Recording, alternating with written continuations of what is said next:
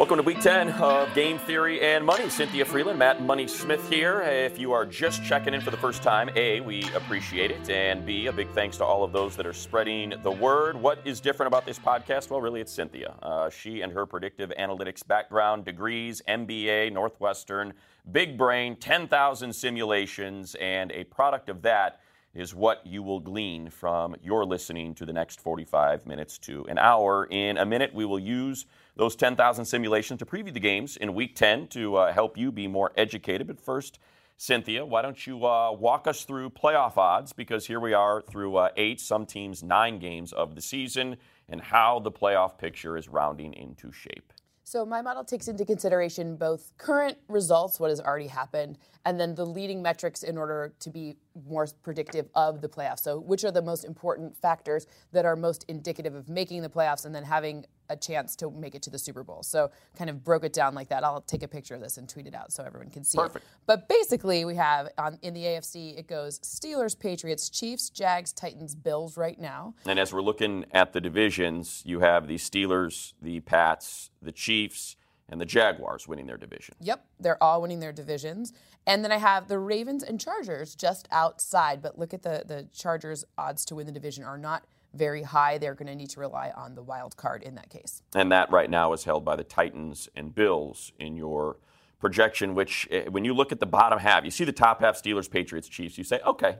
you look at well, the bottom three see, teams and you're like, Jags, Titans, and Bills. I mean, that is just what a wacky first half of the season it's been. Well, Steelers, Patriots, and Chiefs are over 92% chance to make the playoffs, all three of those teams, with each one being 88% or better chances to win their division. So those all make sense. The Jags have this great opportunity to make the playoffs, 86.7% in my model, but division 67.3. So if you look at kind of that's the one where you're starting to see the, the decline there, and then you see their Super Bowl making it to the Super Bowl odds are the lowest of those four. So it all kind of it starts to make sense after that. Is there any um, do you build any recency bias kind of into your projections, like the fact the Chiefs have lost three of their last four? They don't look nearly as dominating the team they were in the first four weeks. I'm sure it obviously takes into consideration what the remaining schedule is, but what about play as of late? Is it more heavily weighted than maybe the, the play at the start of the season? Past four games are kind of think about it as double weighted. That's not exactly right, but it's a good way to think about it. So, past four games, trends and personnel changes, who's injured, who's not, weigh more heavily in the model. Actually, borrows from a hedge fund strategy. That's kind of a nerdy thing to add in there. But ultimately, when you're looking at those past four games, and that it slides, so it'll be the next four, the next four, the next four, until you know those kind of wonky week 17, week 16 games where people are not necessarily doing their normal trends. They're maybe resting people. So kind of think about it until about week, you know, let's call it week 15, past four games overweighted. So that makes sense. I mean, the, the fact that Chiefs are five and three and the next nearest team to them is four and five, it makes sense that they have a 92% shot at the playoffs. Also, and, want to point out in the 88% A- of the division. Right. I want to point out in the AFC, seven of tw- seven of the 16 teams are 500 or better, whereas in the NFC, which we're switching to, it's 12 of the 16 teams are right. are 500 or better. So on that side, Eagles are kind of a lot higher relatively to the other teams in the potential division um, winners as well as making the playoffs. So it goes Eagles, Seahawks, Saints, Rams, Vikings, Panthers right now with the Cowboys and Lions just on the outside. Before hold on, before we get to yeah, that, just because I'm, I'm, looking at the Jags yeah, at 86% and 67% to win the division. Um, I know they're they're one game ahead of the Titans right now, but the Titans thumped them in their only meeting of the season. So does head to head then factor in when you're trying to sort out who's going to win the division? Because obviously, even though they're a game behind them, as it stands right now, yeah, they still have to play again in week 17, but that game's at Tennessee. And, and they would own 17. the tiebreaker, and it's right. week 17. So how does that does that come into play, or is that maybe too convoluted to get into a playoff predicting model? So think about it like this: your schedule, like overall schedule, obviously the most heavily weighted thing, and the teams you face and your opportunity to win each individual one of those games, those are added together first, and then it's kind of weighted within your division. Yes, the Titans have the tiebreaker, the head-to-head in this case, but if you look at that, that's why that's what drives their potential chance to win the division higher than you might see had they not. Yeah, and I mean, I just look at it as yeah, the Titans have the head-to-head win, but the Jaguars certainly look like a much better team than the Titans and right now. And it's actually interesting to see like one of the cool stats here is the defense. Their the Jags defense is holding opponents to the fewest points per game and allowing the fewest passing yards per game in teams that hold. So it's 14.6 points per game. There's like some fun playoff stat Right. that like you almost always make the playoffs if you're not Yeah, allowing all people to score more than 15 goes into points. your model. All right, sorry, I interrupted you with No, the, uh, the. NFC there. So let's reset that. The Yep. NFC teams right now that your model shows will make the playoffs Eagles, Seahawks. That's one that kind of instead of the Rams to win the division. Saints, Rams, Vikings, Panthers. Now, I want to point out the difference between the Seahawks potentially winning the division and the Rams is 52.9 to 47.1. And I wonder if that head-to-head victory comes into play That's there. because- Exactly. There it was. That is exactly Yeah. what comes into play there. And also, you have to realize that the things that the Seahawks are doing, the reliance on Russell Wilson, he's leading the league in 21 plus passes. He's leading the league in terms of quarterbacks in rushes of 10 or more, which you usually see like a Cam Newton do that. And we know he's this dual threat. But the difference is, is if they can get a little pressure off of Russell Wilson. yeah, they have no running game. Right, and increase the running game. And in one very small sample size, but with Duane Brown, even in a loss against the Redskins, you did see they improved their yards per carry by almost two yards. And the pressure on Russell Wilson went down. He had almost a half a second more in the pocket to throw. I know it's just one game, but this is the type of thing when you're watching tonight on Thursday Night Football, take a look at that. If Russell Wilson on first down, first down especially, if Russell Wilson can not have to be the explosive playmaker on first down, then they have a much better chance. So with the Rams, uh, they are five and zero on the road. Now, Yep. four of those games were road games. One was in London, which is a designated It's Rams fair- home game. right. So, so because they're one and two at home, do you then not weigh the home schedule more favorable because they have a better road? I know it's weird, but I don't know. You know, if it's just numbers and you're plugging these variables in. I wonder if it doesn't value the Rams' home schedule as much as maybe it should because they have a worse home winning percentage than they do on the road. I don't look at their home and away percentages, especially given that they're in a new stadium. It's only their second season at the Coliseum. So their home and away, I'm going to say it's a small sample size. The weather is favorable, so the the factors that they can, you know, like can make a big difference, like off, how often there's wind or how often they're dealing with elements. There's obviously not as much of that in Southern California, but to me, the home and away isn't as important as it is who they're actually facing. And both the Seahawks and the Ram fa- Rams face more difficult second half schedules Considerably. correct than first half so that actually weighs more heavily than kind of this home away and it is amazing what they've been able to do kind of with this they've traveled the most yard or er, most yards yes because it's also traveled the most miles so inherently the most yards whatever unit you want to put it in, it's still the They most. were and over- speaking yeah. of which, I buried the lead. You had a lengthy conversation with uh, Andrew Whitworth, He's the like my standout Goonies. left tackle. I know you, uh, and and I had a chance to listen to it. It's a great conversation. We'll get that to you in a minute. Um, but just one last thing on the the uh, the playoff picture for the NFC, the Cowboys. The obvious question: What did you do with Ezekiel Elliott in the model? How did you play that? So the way that I played it was obviously nobody knows the future. This crystal ball of like confusing legal words that I'm not a lawyer. I have no idea. Like I just know. Please just tell me, is he playing or not? Like let's keep it binary. so the way that I have it modeled right now is that at some point a six game suspension is going to happen, and that's We think. but, but again, this is the way it's modeled right now. Then, so what happens is each week it just pushes it out. So it kind of becomes one of those things where so we've got they've got eight games left. So right now it's like this week it's 50% he's playing, 50% he isn't. So did you model with him in this week? I did. We have Okay. we have two different. Well, we have two different. I did I did it both ways for you. So Right. and so we didn't get burned like last week. That Yes, I've I've modeled it. I've modeled it both ways. But for each each game, it's 50% yes no yes no yes no until six games, and it just keeps pushing out until you know what we finally hear what is ultimately going to happen. So the way that it stands in the model right now, their chances, the Cowboys' chances of making the playoffs are lessened, but their chances of making the Super Bowl because in this model, six back into the games, playoffs. we project him back in the playoffs. So they actually have the fifth best chances of making it to the Super Bowl, although they're outside of the playoffs. I mean, it's 42%, so they're not way outside of the playoffs. But it's just kind of this funny, like, it's not a math problem. It's a, is Zeke going to play or not? Because look, he's the best at getting his team first downs of any other player in the National Football League. First downs, control the clock. Controlling the clock means you have a better chance of scoring points. Scoring points wins games. Those are the things that kind of influence this model. Uh, and then the one obvious thing, just because it is such a quarterback-driven league, uh, just looking at the Jags, knowing that Marcus Mariota hasn't been great this season, Tyrod Taylor is kind of in the bottom three in a lot of quarterbacking categories, but all three of those teams are projected to make the playoffs. So the obvious question is, can you make And, and, according to your model, I guess you can. You can make the playoffs with an average to below average quarterback. So you see with the Jags especially that their opportunity to win the Super Bowl goes down. So they're like 6.7%. So to it's put that good number. It's it, compared compared to let's say the Vikings at 4.1 and the Cowboys at 4.7%. Right. That's kind of uh, it's kind of amazing, but ultimately what happens is is your inability to consistently have a deep passing threat, especially in playoff games, changes your opportunity to win. So it lessens your ability to win those games. However, when your defense is just rolling in the way that they are and the pressure that they're putting on opposing quarterbacks, it still keeps you in the game.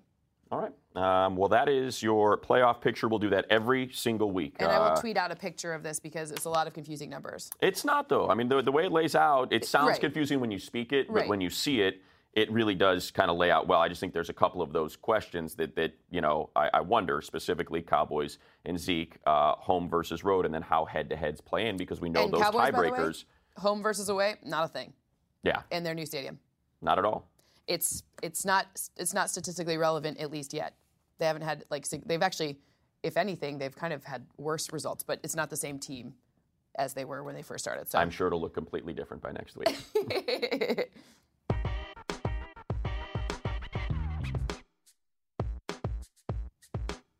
All right, that brings us to the matchup of the week, and we are going the leaders in the NFC North, six and two, Minnesota Vikings, running with a four-game win streak against the coming off a big victory at Seattle, four and four, third in the NFC East, Washington Redskins. Cynthia, winner and score. I have the winner, Minnesota, 23-21.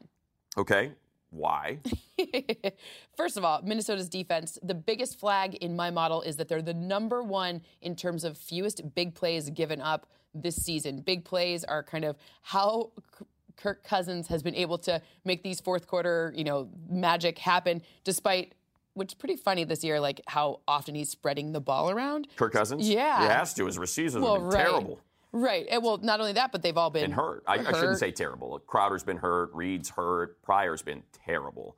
And I mean, you're seeing a new sort of crew of receivers making their way in. And, and, you know, that's a credit to Kirk Cousins that he's making do with whatever he has to work with. It's just going to be really hard in this game because those big plays, so just to define big plays, rushes of more than 10 yards or passes of more than 20 yards. That includes yards after contact and yards after the catch. So those aren't air or, you know, pure. Yeah, just from scrimmage to completion. From scrimmage to when the play ends. So Washington is number six overall on offense in these big play categories. And I just don't know where, when I look at the matchups and I try to see who he's going to be passing or rushing the ball with, apart from Chris Thompson, who, by the way, has the most yards after the catch for any running back this season, and it's like 100 more. So he has 465 yards Is after. They're what? Their leading rusher and receiver. Yeah, yeah, he's pretty Washington. good. Yeah. yeah. but the next closest in or terms the of rest of them are really bad. It's, it's or maybe a combination of both, right? half glass full, yeah. half full, or half empty glass. Exactly. The next closest in the entire league, though, is uh, Christian McCaffrey with 361. So it's over 100 yards after the catch more than the next closest. That's kind of a cool statistic for this one, but I just don't know. So you got Everson Griffen, He's going to give you some double digit sacks already. Yep. Um, Danielle Hunter, Xavier Rhodes, and Harrison Smith at the safety position has kind of been underrated, He's like kind of low key awesome. I don't know if there's anyone who's playing safety better than him week in and week out. It does help that he has Xavier Rhodes and you know like all of these other people to help him, like Linval Joseph with the run stops and Anthony Barr, the linebacker position. I don't know where they're going At to every level of defense. It, it, might be the most complete defense in the NFL. I mean, that, that you think about the Jaguars, but no question. The one thing I don't like um, is the the stats of how poorly quarterbacks are faring against them. you don't like the zero for four if thrown for 200, yeah. none of whatever. Yeah, that because stuff. because who are the quarterbacks? It's DeShone Kizer, it's Mitch Trubisky, it's Brett Hundley, and it's Joe Flacco. So. Well, yeah. I mean, you, are t- when you have a stretch and three of the four quarterbacks are Trubisky, Kizer, and Hundley, that makes a lot Listen, of sense. Kizer was able to complete 121 plus air yard completion yeah, against them. A That's actually one. the only one. And it was just a Hail Mary probably at the end of like a, a half. Right. The thing that's interesting about Kirk Cousins this season is his number 18 ranking on third down. That's the one that flags as a really big problem. You hate Kirk Cousins. It's like the only Kirk. negative stat Listen. he has. Everything else, he's like top five, and you bring up third downs. Are those important? Is it important to keep a drive alive? Listen, I mean, maybe. I, I don't know. Maybe. It's, it's, un, it's unclear. We'll see. Now, I want to kind of warn against on the other side of the ball. I don't think this is going to be a Teddy Bridgewater game. People, I, I don't know if we're going to see him very much at all this season. So Case Keenum has been getting He's the been job good. done and more, right? So this is not like we're not going to throw. They're not going to throw Teddy Bridgewater in there with Josh Norman. They're like just so be careful. Everyone's really excited that he's coming back, and as they should be. He's fun. He's great. Like it was so aw- awful to see him go down, but I mean, look, they, they don't get overzealous and crazy, and he doesn't have that relationship with the receivers yet. So they're going to keep Case Keenum in there. Like, uh, come on. Like, I, I was surprised to get that question so much. I would guess the the key is what we mentioned last week, and that is how does Kirk Cousins fare with an offensive line that is down four of its five starters Again. week in and week out? Uh, and they managed. They and you know the defense was good enough last week against the Seahawks. Um, but as crazy as it may well, sound, listen, the Seahawks also missed three field goals. that's So- missed three field goals, Right. no running game. Jerick None. McKinnon's been great uh, in the absence of, of Dalvin Cook. So I think it's probably a lot of the same narrative that you brought up last week with the concerns surrounding the Redskins offense. But do keep in mind Chris Thompson, fully playable in fantasy, as is whoever's playing for them in terms of wide receiver. It's a good option because they're going to need to throw the ball because in my model they're playing from behind. Yeah, I agree with you. I, I look at Everson Griffen, that defensive front, Anthony Barr, you know, as a, as a rush end, rush linebacker, and uh, it's, it's very hard to pick against the Vikings who are riding that defense, and you hope it doesn't come apart like it has the last couple seasons in the second half.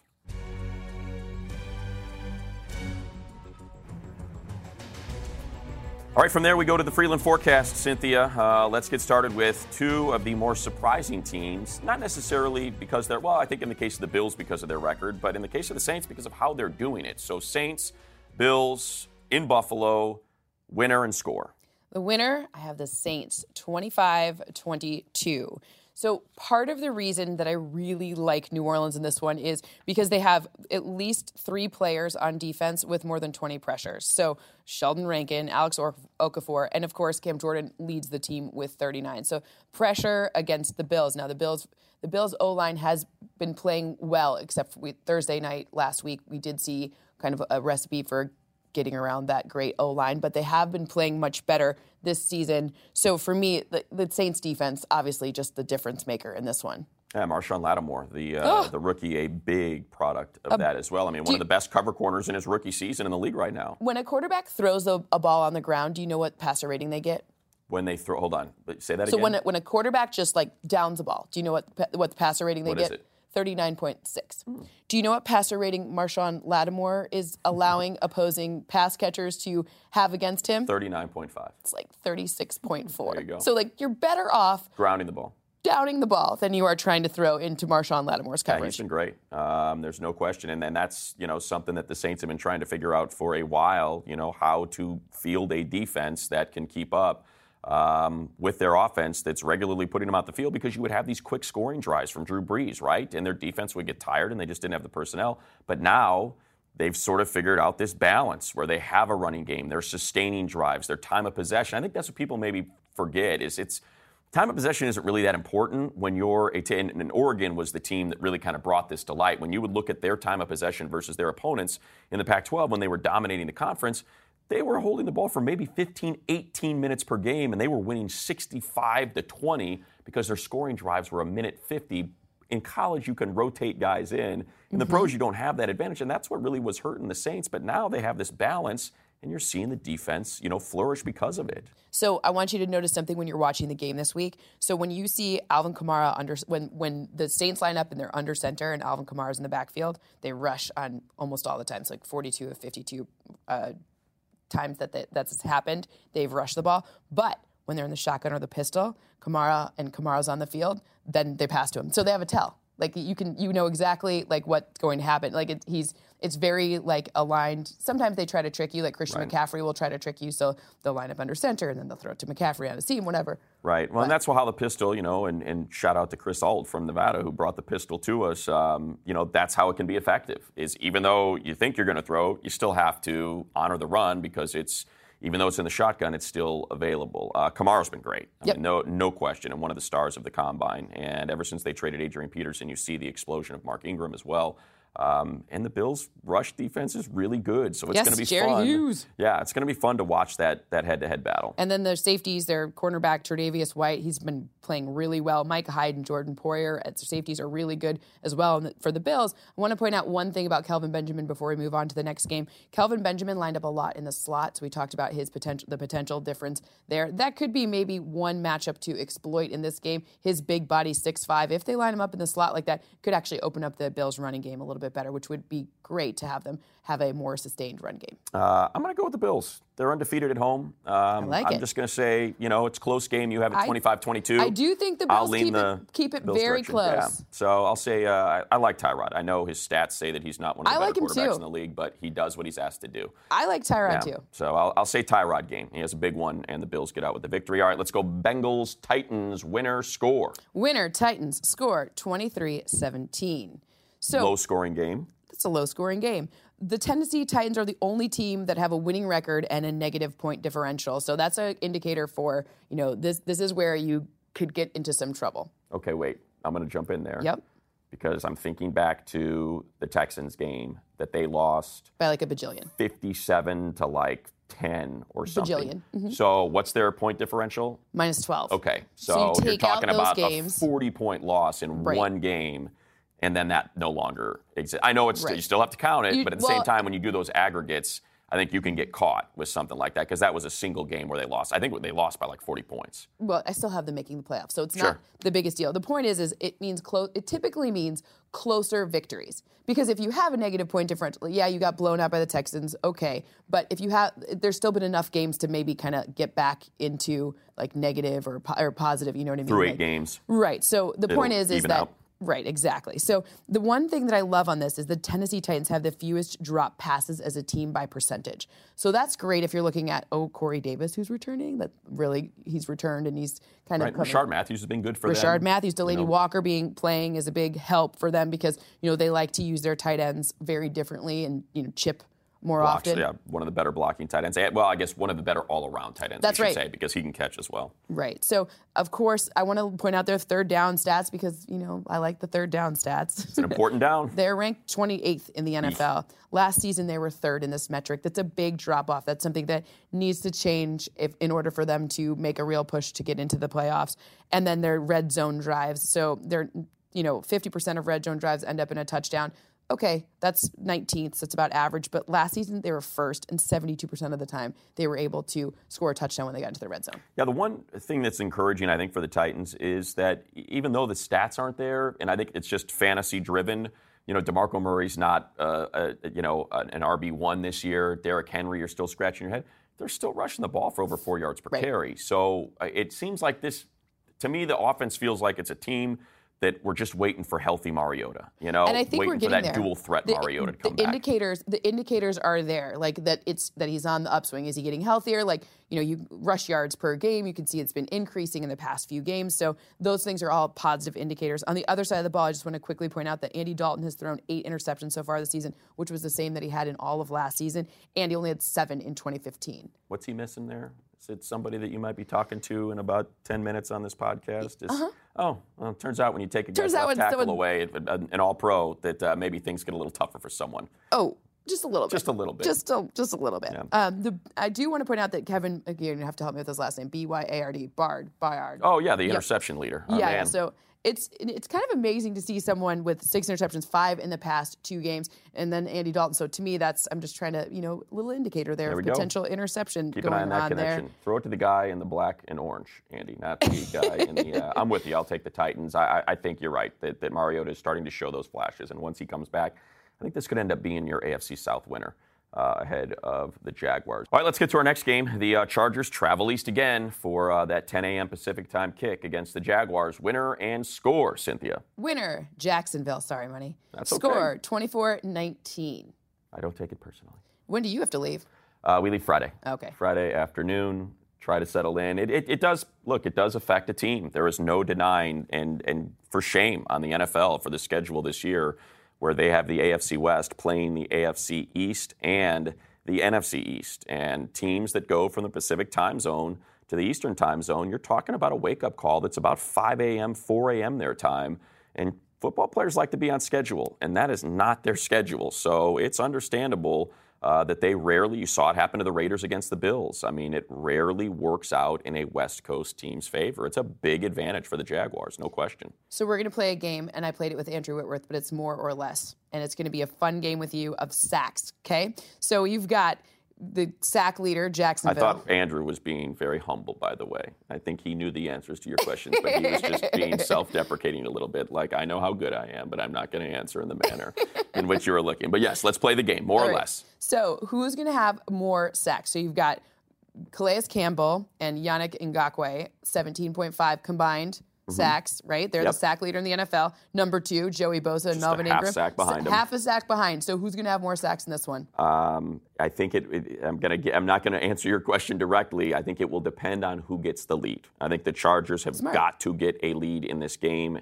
Oh, and they have to go early and because yes, they yes. will have to get a lead early, so they force Blake Bortles to have to pass. And if they do that, I, you know, the Rams got five sacks against them. I know the Jaguars have only allowed 11 sacks all season, but you look at the one defensive line they faced that is an elite defensive line, and they had their way. And it's because the Rams got a lead and they were able to kind of get after him a little bit because Bortles just holds onto the ball. He does. Um, he doesn't get sacked because he doesn't throw it. They're running a lot, and most of his passes are short uh, to not put him in that that problem. But if the Chargers can get a lead, then yeah, you're going to see those two guys get after him. The Chargers pass protection has been really good. Hasn't been a really good run blocking line, but it's been a very good pass blocking line. So my guess is whichever team gets that lead is the team that's going to get the sacks because they're going to get sacks, one right. side or the other. Do you, what do you think the total amount of sacks in this game is going to be? Combined? Combined, both I'll, teams together. I'll go low. I'll say I'll say six combined. Oh, I was saying seven. So, yeah, I, so I had seven yeah. combined. I'm sure there's people out there that would project like, oh, how about 12? No, it's nope, going to be seven. one side versus the other that's going to end up with the sacks. Okay, so Melvin Gordon and Leonard Fournette. Gordon averages 20.1 touches and Fournette 24.2. Who's going to be the back with the bigger fantasy day? Uh, I would probably lean Fournette because they're charged. Here's it's it's just such a hard game to project because Denzel Perryman's back. So when you think about the cover three, think about how important Bobby Wagner is. I'm not saying Denzel Perryman is Bobby Wagner, but he is by far their best tackler on the team and their best linebacker, and he's coming back this week. Now, he's had 10 weeks off, so what does that mean for him? How many snaps can he play? How effective is he? But that's a huge difference. I think they're going to run blitz. They're going to play man on the outside and say, come get us, Blake. You know, but I think they're going to run blitz the gaps. You're going to see a whole lot of safety in the box. Um, and and that that's the only way to beat them. So if Fournette has the more yardage, I think they'll end up winning that game. So my one last note on this game is that the Jags have only allowed three receptions of 20 plus air yards and none since week five, and that was against Pittsburgh. That's the league's lowest passer rating on deep balls. It's like 17, passer rating of under 17, and only four passing touchdowns allowed.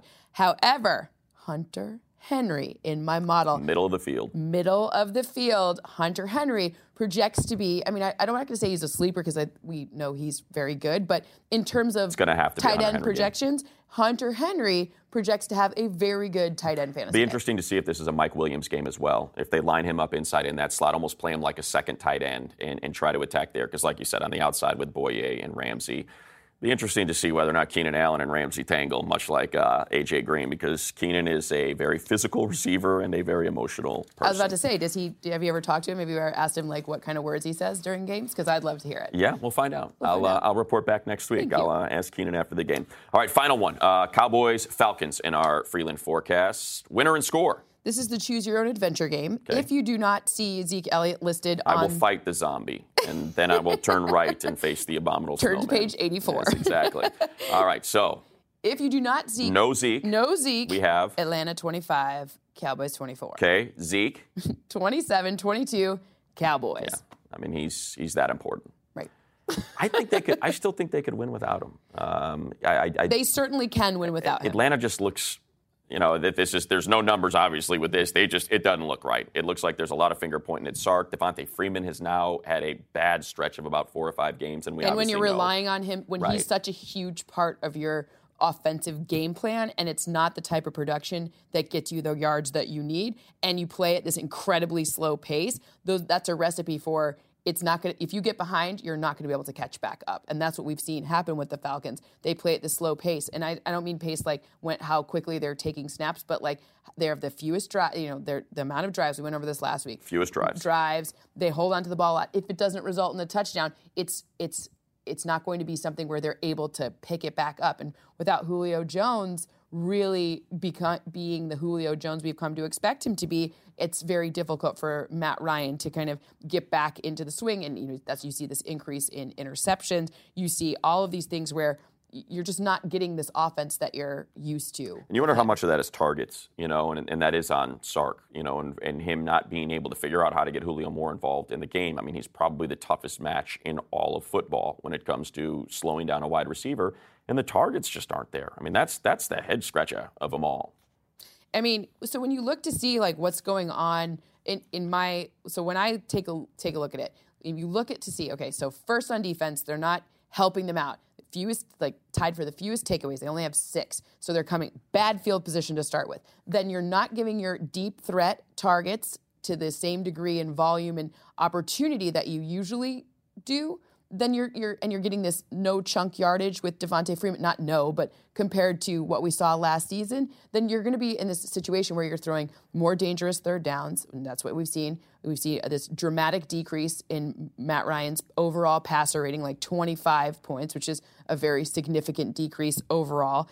And you just don't see them being able to win games, close games out. So that's to me, they got the Julio Jones. I'm curious, is he hurt? Like I, I feel like this is one of those things where after the season we're going to hear something like he was battling a hamstring or something crazy like that. But I have to give some shine because I like you know the O line. I'm my like obsession Fantastic. with the O line. So both O lines have things to be happy about. The right tackle for the Falcons has a very great rating on under pressure, so he doesn't let Matt Ryan get pressured from the offensive right, like top five in the league in that metric. And on Dallas, the right guard, we're without you know, the amazing right guard in, in Baltimore, Zach Martin, number one right guard in terms of pass protection. So, I mean, these are some things that are interesting and to watch and when you're watching. That allows Dak to be, you know, it, it, certainly helps a young quarterback be as, as great as Dak has been. And he's been one of the top quarterbacks in the NFL since he got the start. I mean, there, there's just no disputing that. Yes, he's young, and yes, it's an Ezekiel Elliott team, but – Dak's been fantastic. Um, and then the flip side of that, and I mean, well, it's literally the flip side of the team, their defense. right. Um, you know, since the return of, of, Daniel Irving, and you have Demarcus Lawrence, who's the sacks leader. Yep. Sean Lee's return has had a huge impact. Yep.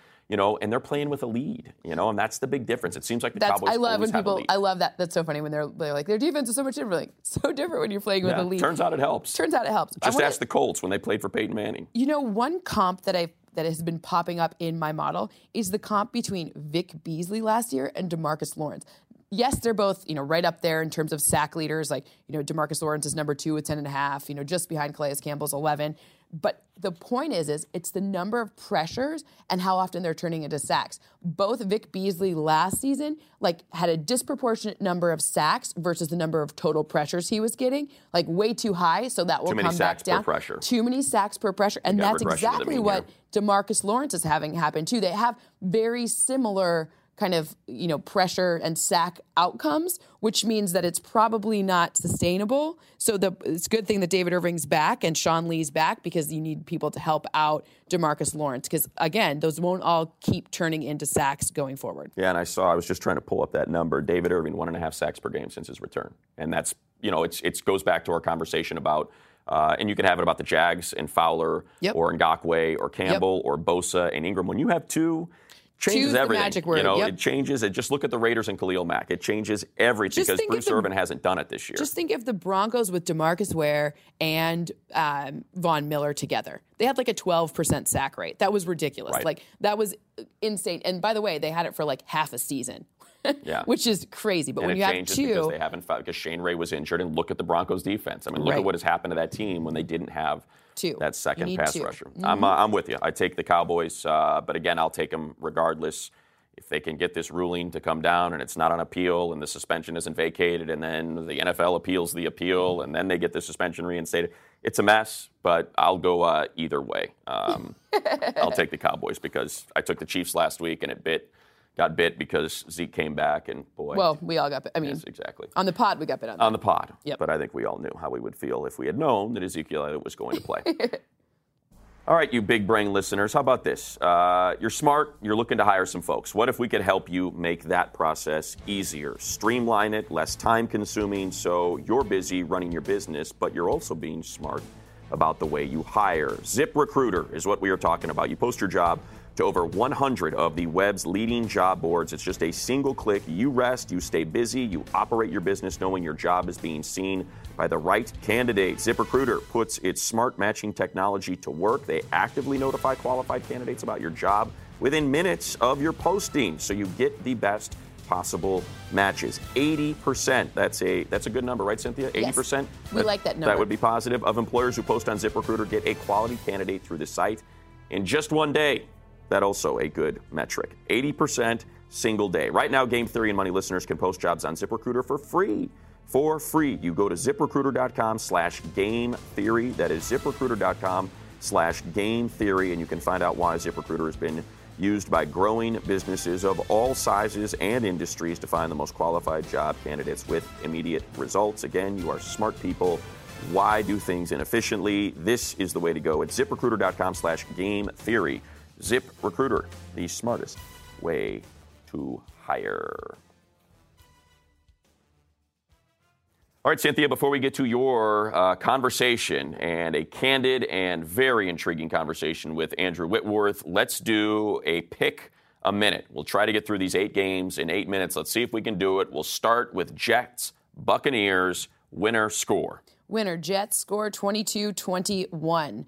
I just want to say, all you have to do here when you figure out who to replace Mike Evans' volume with in terms of fantasy value, here's my upside picks Brate, Martin, Djax, Humphries, Howard. Is it in that order? It's Is- in that so order. So Brate number one. Brate. Tight ends have been a pain in fantasy, so this is Mm-hmm. a start for you, okay? Brate, Martin, DeSean Jackson, Humphries. Humphries is probably the one that could be available on your Okay. on your waiver wire. Howard, and then And I would say flip side, Josh McCown's been great fantasy wise. Oh, I mean, he has been as steady a fantasy quarterback all season as you could have. When you th- look at some of the peaks and valleys, Absolutely. some of the bigger name quarterbacks, McCown has been great, and Robbie Anderson. and by the way, Jets are a good defense this week in fantasy if you need yeah, to the stream Bucks one. have been probably the biggest disappointment this season. All right, Browns, Lions, winner score.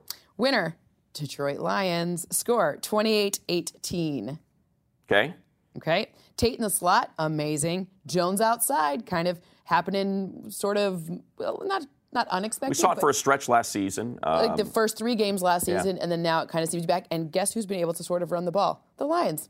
Yeah, I know. Abdullah, What? if he doesn't fumble, he uh, very well gets that touchdown, maybe. Um, and by the way, the Browns, a pretty darn good run defense with They Danny do. Shelton in the middle. So we'll see whether or Their not they can get defense that is going. not as I, I, not as bad. I don't I don't want to call anyone bad, but because the offense is so bad. right. Their offense is bi- really the biggest problem, especially with this the Lions defense and their ability to take the ball away. Also a good streamer if you didn't already have the Detroit Lions this week in fantasy. Yeah. All right, Packers, Bears, winner, score. Winner, Chicago Bears. Poor Brett Score Hundley. 24 21. Jordan Howard, yards after contact leader in the NFL. He's been great. He's been great. He's been one of the, I, I don't want to say surprises, but remember in the beginning of the season, we didn't know exactly how it was all going to net out in their backfield. He's been great, especially with Trubisky. We'll have to see going forward, you know, if they're going to be able to pass the ball more. But this I mean, game, they just traded for Dontrelle Inman during the bye week. So, you know, not that he's, you know, Julio Jones or Dez Bryant, Well, they but needed to. They considering lost what a they had, too, so. he's someone that put up some pretty good numbers last year. Mm-hmm. All right, uh, Steelers, Colts. all right, Steelers. By the way, I just want to say real quick, not that I'm trying to celebrate Brett Hundley, but it just shows you how important Aaron Rodgers is. No matter who the backup was going to be, that offense is, is the best quarterback in the NFL, who's going to go down as one of the greatest of all time. I get that that you're going to pile on Brett, but my God, you just see what happens to the Packers when that guy isn't there. Do you think that means 32 million? Oh yeah, whatever. Here's the blank check. Right, just fill it out. blank check. We'll, we'll 32 take it to the shareholders Got and get it approved. Got it. Right. Exactly. All right, Steelers, Colts. Steelers Colts. I have Pittsburgh 28, Colts 19. Higher scoring than you might example uh, or might imagine. So for the Colts, if you want to play any in fantasy, it goes Doyle over Ty. Isn't that funny? And Ty's coming off a big one. Right. Uh, then Gore, Mack, and then on the other side it goes Bell, Brown, and then Smith Schuster. A lot of people ask me about Martavis Bryant. Stop it. That's a bad narrative. Yeah, Juju's been a Right, like- perfect complementary receiver Exactly. to Antonio Brown all season. Right. And they like love him too. So when people like each other, they tend to want to work together more. It's just like just like you like me so much. Oh yeah. and congratulations to Juju on getting his driver's license. Finally got around to doing that. Doesn't have to ride that it. bike anymore. So I way to it. go, Juju. I also want to point out the Steelers' remaining schedule Colts, Titans, Packers, Bengals, Ravens, Patriots at home, Texans, and Browns. That's part of why they have such high playoff odds. Also means that if for some reason their defense is available in your fantasy league, this could get you over the hump because they don't have Patriots till week 15, which maybe your season's already over. And unfortunately for us, you know what it means. What is it? It looks like they can get through that with just a single loss, and Dave Dameshek will be correct on his 13 and 3 projection. Which will drive us all crazy. Yes, and we'll have to hear it for the next year. Um, all right, Texans Rams, winner score. Winner, Rams. Score 28 18. Could be even higher on the Rams side. Rams seem to be not caring about score kind of game script, and they just keep scoring points. No faith in Tom Savage, and that's okay. That's totally okay. It just goes to show you how great and how unfortunate it is that Deshaun Watson got hurt because, man, was that a fun team to watch. And it just is not as much anymore. Just quick fantasy uh, you might want to put in there. Yep, CJ Fedorowicz. If he Is- yes. makes his way back, if it's we, we think he's going to be playing, that could be an interesting fantasy option. The sneak attack, Fedorowicz is a big target. We saw Tom Savage and him have a connection when they were playing together before. Could be a sneaky one if you need a tight end in fantasy. And by the way, it goes Gurley, Woods, and Kupp. That's my order. Yeah, I mean Robert. Woods. It looks like he's you know USC. Even even for those of us here in LA, Sarah. You know when he was in high school and he was one of the best players in all of Los Angeles, and and that's a big product of Sammy Watkins taking the top off of a defense Mm-hmm. and opening up those underneath routes that Woods has taken advantage of. All right, Giants. Before we get to this Yeah. one, I'm just curious. Before we get to Giants Niners, think um, when we're sitting here doing this pod next week, you think there's going to be the same amount of head coaches in the NFL? Uh, that's a good question. I think the Bengals is the one that I'm keeping an eye on. That's uh, that's an interesting one. The Interesting why I would ask this here. Keep going. Uh, how about the Giants and 49ers? I see what you're saying there. So I have the Giants winning 23 21. 23-21 Giants. Okay. Yeah, but it could. This one is a very close one. That the final Teams got to win a game. They don't go 0 16, so teams are going to have to win a game. Yeah, uh, ugh, Yes. tricky. What I want you to watch for in this one, you, everyone listening, is the 49ers left tackle Trent Brown, who's replacing Joe Staley. He did look good last week, but he does face a much more difficult pass rush in the Giants. So when you're figuring out your fantasy kind of like what you're going to do fantasy wise, take that into consideration because CJ Beathard, you know, Beathard, I can't say his last name for some Bobby reason. Beathard's grandson. Oh, Yeah. I didn't even know that. Yeah, I did a couple Iowa games, so I got the Yeah, uh, the yeah. old I did watch there. him at Iowa, but Yeah. I just whatever. So long story short, on this one, I'm that's that makes me a little scared in this one. So if you want to take the Giants defense in this one, that's you know Janoris Jenkins is back. That could be a good fantasy streamer. I hate putting people out of work, but you think McAdoo's the number one? Is it is it Ben? Is it Dirk Koetter? Is it Marvin Lewis? Who is it in your opinion? On the Dave Dameshek podcast later, I'll tell you why Okay. I think that um, McAdoo's hair is actually a, a, a toupee. All right, there's I, oh, that you got to stay woke on my McAdoo toupee theory. there's a uh, plug, podcast to podcast, friendly uh, relationship here. All right, Pats Broncos.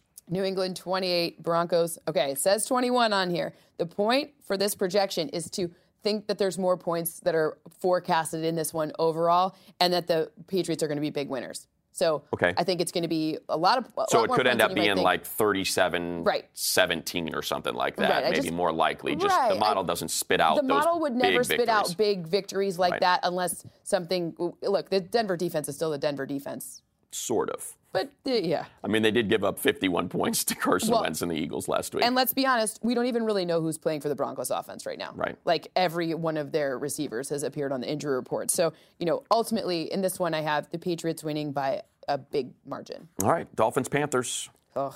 Carolina 25, Dolphins 18. This one is a tricky one to map out. But the people who flag in my model as potential for fantasy, Julius Thomas and Curtis Samuel. Really? That's weird. Because Thomas just had that last drive in which they were playing prevent. The Raiders were. um, Mm. and they he also have great all of his- linebackers. The Car- Yeah. Carolina Panthers have great linebackers. It's more the usage and where they're they were lining him up all over the field in a lot of different spots this past game that we saw against the Raiders. So what you saw in that one is like, okay, it seems like we may have an Adam Gase like Zach Miller kind of like some tricks coming for that one. So it, this is a, a, risky upside play, but if you are desperate for a tight end, this could be one that you're looking for. Carolina also the the interesting part here, the Cam Sacks situation. I wouldn't play Cam in uh, fantasy really? this week because I feel like he's back to being the Cam that fantasy fans it's, love. They're letting him run around rushing, and score touchdowns. Rushing, That's what I mean. But I don't. Uh, this defense, they're with the inside and outside. So like Cam Wake and the and the pressure situations and Suh in the middle. This defense now that that front the, the defensive front is where Cam could have some problems okay. in this one. But I don't, like I said, I'm not saying don't play him if you. I, I don't know who your other option. I hate when people right. in a I don't know who else say, you have available. I don't understand start sits. That's another thing we can right. talk about. But like you know, in this case, Cam's not my top, and not in my top ten quarterbacks okay. this week. All right, so that is uh, every game. Let's uh, recap by asking you to, I guess, slot in some of uh, what we we call it the confidence index, mm-hmm. the predictions or the numbers that were spit out by your models that you feel most confident in. Uh oh, the first one, I, it makes me feel bad. Ah, the Jags, most confident in a. Who would have guessed that the Jaguars were so dominant that they would be number one in your confidence well, index? Okay, it's not. I'm crossing the country for nothing. Jeez, You're not crossing the country for nothing. It's more that we're going to see more points in that one than their defenses, than each defense might kind of you, when you close your eyes and you think of these two teams, you think of defense for each team, right? Yeah, last four, I think the Chargers are allowing an average of 12.9 points right. per game. Both defenses are great. I think we're going to see more offense in this gotcha. one. So I just think it's going to be more offensive fun than you might have okay. originally anticipated. What else we got? NFC North teams just think they're all going to score more points this week than we originally expected, even the Packers. So Detroit over Cleveland, I think more points than you might expect. I think Minnesota and Washington, I think that game's going to have more offense than you might expect. And Chicago and Green Bay, points. Okay. All right, that brings us to the centerpiece of this week's Game Theory podcast. Earlier, Cynthia, you had a chance to sit down in person uh, across from a granite countertop with two time All Pro left tackle Andrew Whitworth. You talked about why he signed with the Rams as a 35 year old free agent. I'm sure LA had a little something to do with it. The toughest pass rushers to block and why Nick Saban is uh, a big influence on his career. Here it is.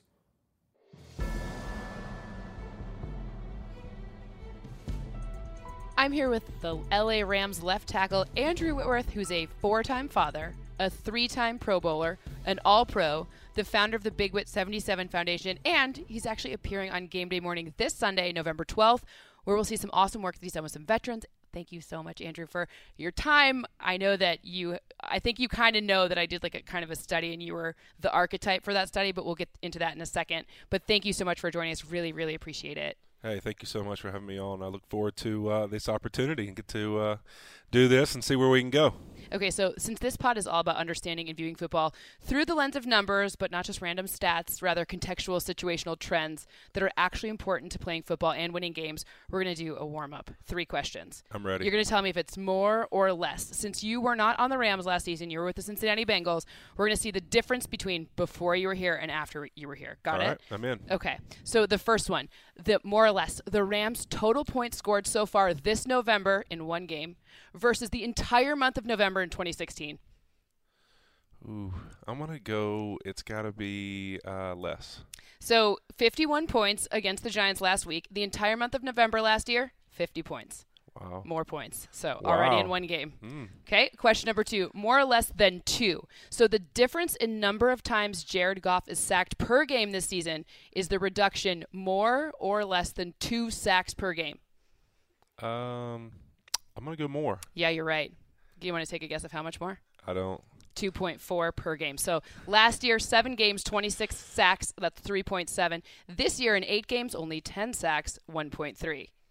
Okay, last one. More or less than one. The increase in yards per rushing attempt when the Rams run behind their left tackle, that'd be you, this year. So has the increase been more or less than one yard per attempt? Um.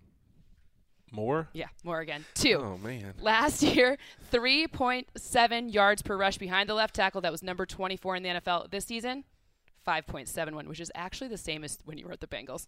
Kind of hey, amazing. What right? do you know? What do you know? And by the way, that's number four in the NFL. Pretty good. Not bad. Yeah. You like those? Yeah. Old guy can get off the couch still. Oh, stop it. All right, so like I told you before, I wrote a model. So in 2015, your All Pro year, I asked, how can I understand O linemen a little bit better? So I asked a whole bunch of coaches, and there's this idea that O linemen are kind of a dying breed, like really good O linemen in the NFL are not as you don't see them as often as you used to. Right. So I said, who can I write a model for that contextualizes really good tackles? Because I can see the tackles because I didn't play, so guards are harder, centers are harder, tackles are easier. Right. And they're like, just check out this guy, Andrew Earth. How tall are you? Six seven. Yeah, that helps. And you can actually stay lower than the majority of your peers. Did you know that? I didn't know that. Okay, so what I did was I took all of your video and I measured your center of gravity when you, the play started and as you were backing up. Backing up is important. Why? Uh, very important to keep your depth and stay in front of the quarterback. And stay low. Oh yeah. Yep, because then your You quarterback over. doesn't get Yeah, sacked. exactly. So you can stay low for about almost a full second longer than the average left tackle. Wow. Yeah, it's pretty That's cool, interesting. right? Yeah, it's about three seconds. Doesn't seem probably seems a lot longer on the field, no? It, it seems a whole lot longer than that. but Uh, two is two is about two to two point one is average. You're about three. Hmm. It's pretty That's good. interesting. I didn't know that. No, you didn't know that. That's a fun fact. Do you look at any stats when you're? Do you kind Um, of keep track of any pressures, sacks allowed? Uh, I don't do a lot. I mean, obviously, playing as long as I have and being kind of uh, my style, I, I keep up with that pretty much in my head. But um, so I kind of have a feel for what I feel like is too much or, or uh, a pressure or something where I feel like, hey, maybe you know I'm too close or something. But usually for me, uh, that involves time. If if the play is longer, I'm not as worried about that as much as initial. So I think initial pressure is usually one of the biggest factors that hurt quarterbacks is just that uh, that initial get the ball in the hands and make them have to take their eyes off the, the coverage is uh, seems to be one of the most detrimental things to those guys. Absolutely. So when you're facing some nasty pass rushers, can it can you give us the like one or two who are just absolutely monsters when you go up against them? Well, I would say probably in, in his heyday, I don't know if anybody was better than Dwight Freeney. Um, You know, I always say to people, you know, J.J. Watt's been a tremendous player. Von Miller's a, a great player. But uh, the truth is, if you go look in, in, in Dwight Freeney's career, He's had a good he, uh, look. The the Seahawks picked him up. He's doing pretty well. Well, I mean, you look at it though. Go look at how many times he ever was single with a tackle compared to those guys. I mean, Von and JJ get a lot more one-on-ones than he ever imagined because I know because I played him multiple times in game plans and watched him. I mean, there's there just wasn't a game plan where a tackle blocked him one-on-one in pass protection. I mean, every every plan was how many people can you hit him with and chip him with and bang him with and do everything else and then you block him. You know, I mean, he's one of those guys who's just a rare rare breed of a pass rusher. Do you think Um, that he's following you back into the division? Man, I, I feel like it. He just haunts me constantly. Um, but no, you know, he's one of those guys that, you know, there's not many guys in the league. I, I can say that with some good confidence and feel good about it that I have multiple sacks against me. He's one of them. So, um, you know, he's a tremendous player. And then Elvis Dumervil, uh, you know, when he was at the top of his game was, was exceptional uh, as well. Um, but, you know, I think obviously I had a lot of great battles with James Harrison and, and Terrell Suggs back in the day. So I, I'll always keep those guys way up there just because down in and down out, I thought they were guys who affected the game. They weren't just get sack guys. They were guys that, you know, you weren't going to run the football the other direction. Uh, then they were going to rush you well, too. And I just had a lot of respect for guys that play every down and, and did that down and down out, kind of like an offensive lineman. So I think for us linemen, we respect those guys a little more than we do the situational rushers and the guys who kind of come in for a situation and win. I love all of that because that's the kind of stuff that like you can see it only when the sack happens. You can't see the kind of in the trench every single down action like that. So it's good to know like which numbers to look for as you know us outsiders are kind of paying attention inside. So when you transition from the Bengals to the Rams, different coach, obviously, different style. Kind of what has been the maybe one or two things that has been different being out here in LA versus Cincinnati? Well, I think coaching wise and style, I mean, obviously going from Paul Alexander and, and really what I was taught there for 11 years and kind of uh, where we worked together of, of, you know, learning from each other. And then coming in with Aaron Kromer, I knew there was going to be uh, things that were going to be a different transition. I mean, it's what was his style? What were things he would want, you know?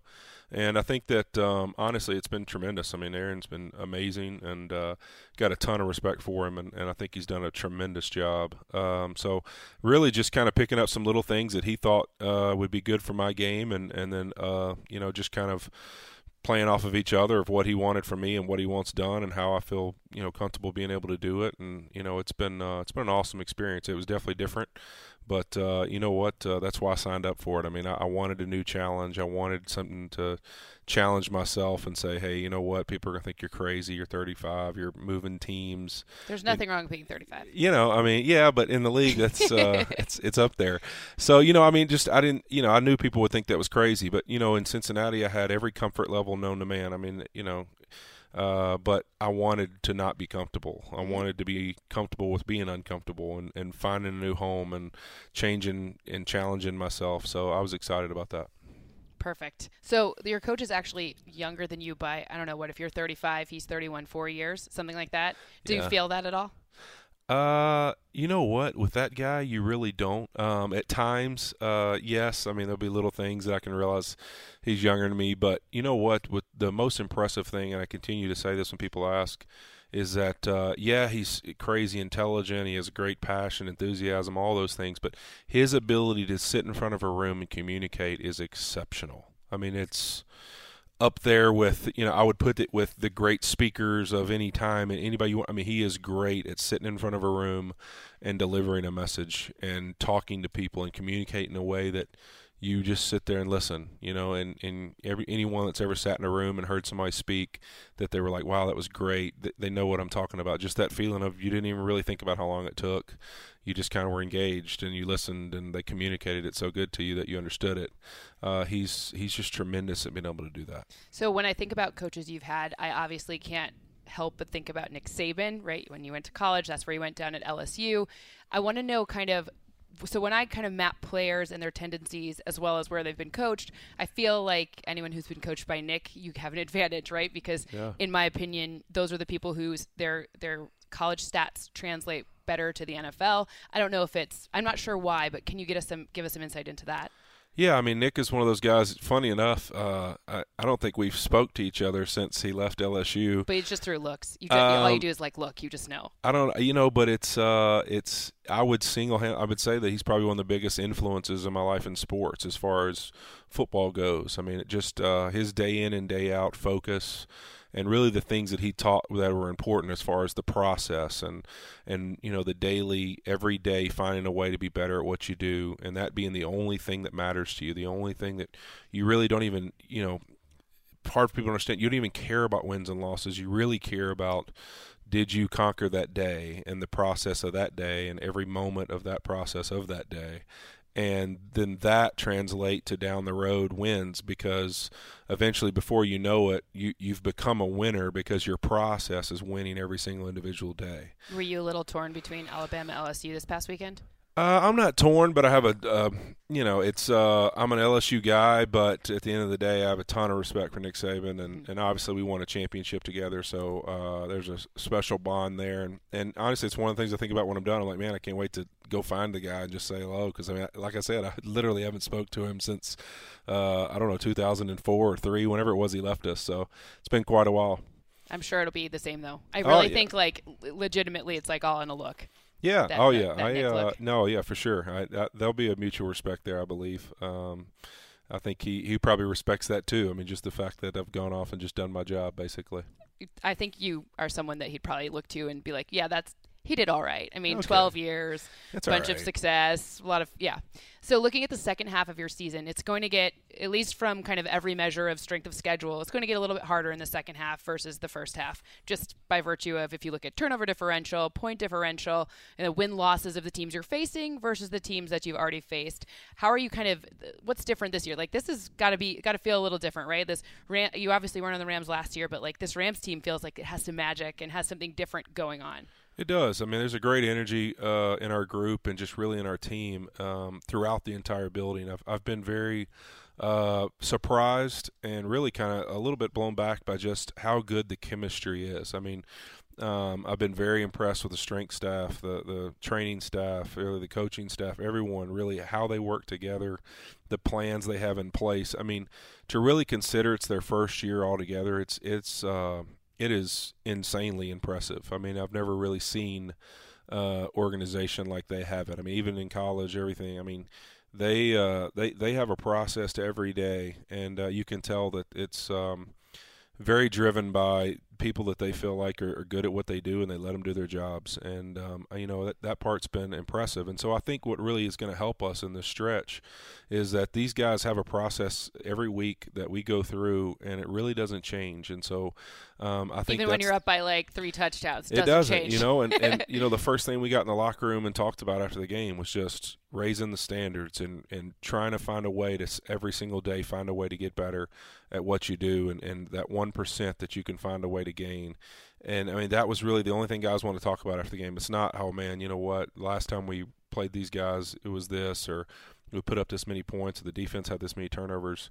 Um, you know, I would say we're focused and, and we're driven, and uh, I love this group. The energy and, and everyday attitude is, has been impressive, and so uh, I think we look forward to it. I, I think these guys, you got to look at what they've been through. I mean, majority of them. Uh, I know Rodger Saffold was saying it the other day. I think his best record is seven, eight, and one, or something that he's had since he's been there. I mean, it's you know, so I mean, for these guys, it's like you're going to give me a chance to have success. Like mm-hmm. they're going to give everything they got for that moment, and so it's cool to have guys that I think uh, there's been some talent that just haven't had it yet that are sitting there going, you know what, they can almost taste it, and they're like, man, whatever I have to give to get more of it, I'm willing to give. And so it, it's just fun to see a locker room change in that way.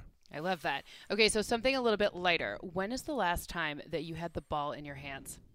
Um, well, I think you know, we saw last weekend Oakland and I Miami. did see Marshall. Yeah. Um, yeah. That was know, kind of a that was a move right there. Yeah, you know, it was aggressive. At least he went. You know what? You can't fault the guy for jumping in with two feet. I mean, he just you know he went for it, but uh, he, he went for it. Uh, you, you, know, I mean, it's a pretty uh, like that was a move. Like there's there's some athletic like. Yeah, Marshall Newhouse, like there we for, go. For about a split second or two, it did. It looked great. um, but no, you know what? I've, I've obviously recovered some fumbles here or there, but uh, the only time I've like truly had it in my hands and standing up, for that matter, uh, is on my birthday, 2010, 12-12. I caught a touchdown pass against the St- uh, Pittsburgh Steelers on the opening drive of the game. I love that. Yeah. and actually, my wife was pregnant with twins, and I did not tell her that we had that play in that week. Um, so it was quite a surprise to her uh, when it happened on the first drive of the game. I mean, that's incredible. I love that. And we were actually talking right before we started doing this interview, and your wife and I actually agreed, and your son agreed, you need to get one more Pro Bowl at least because you only have three Pro Bowls and you have four kids, so you have to dedicate one for each kid. Yeah, we're gonna have to find a way. I, am uh, I don't I'll, know I'll though. It's gonna, it's gonna be pretty hard at the 35 to find a Pro Bowl, but we'll see. Stop Who it. knows? I, I'm calling it right now. Right. I'm going to project it right now. Oh boy! Thank you so so much for your time. Really appreciate it. Really look forward to watching you. Good luck for the rest of the season. I know all of us around the NFL Network have really high hopes. Thank you. Thank you so much. I enjoyed being on.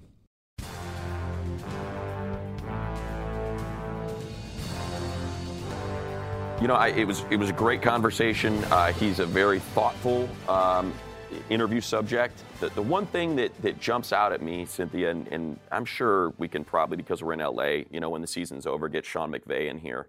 Um, to me, when he got hired, he was just a walking motivational poster. You know, I, it, it is not my style. I'm not the rah rah, nope. cliche ridden. No, I've got like these. That. No, I don't.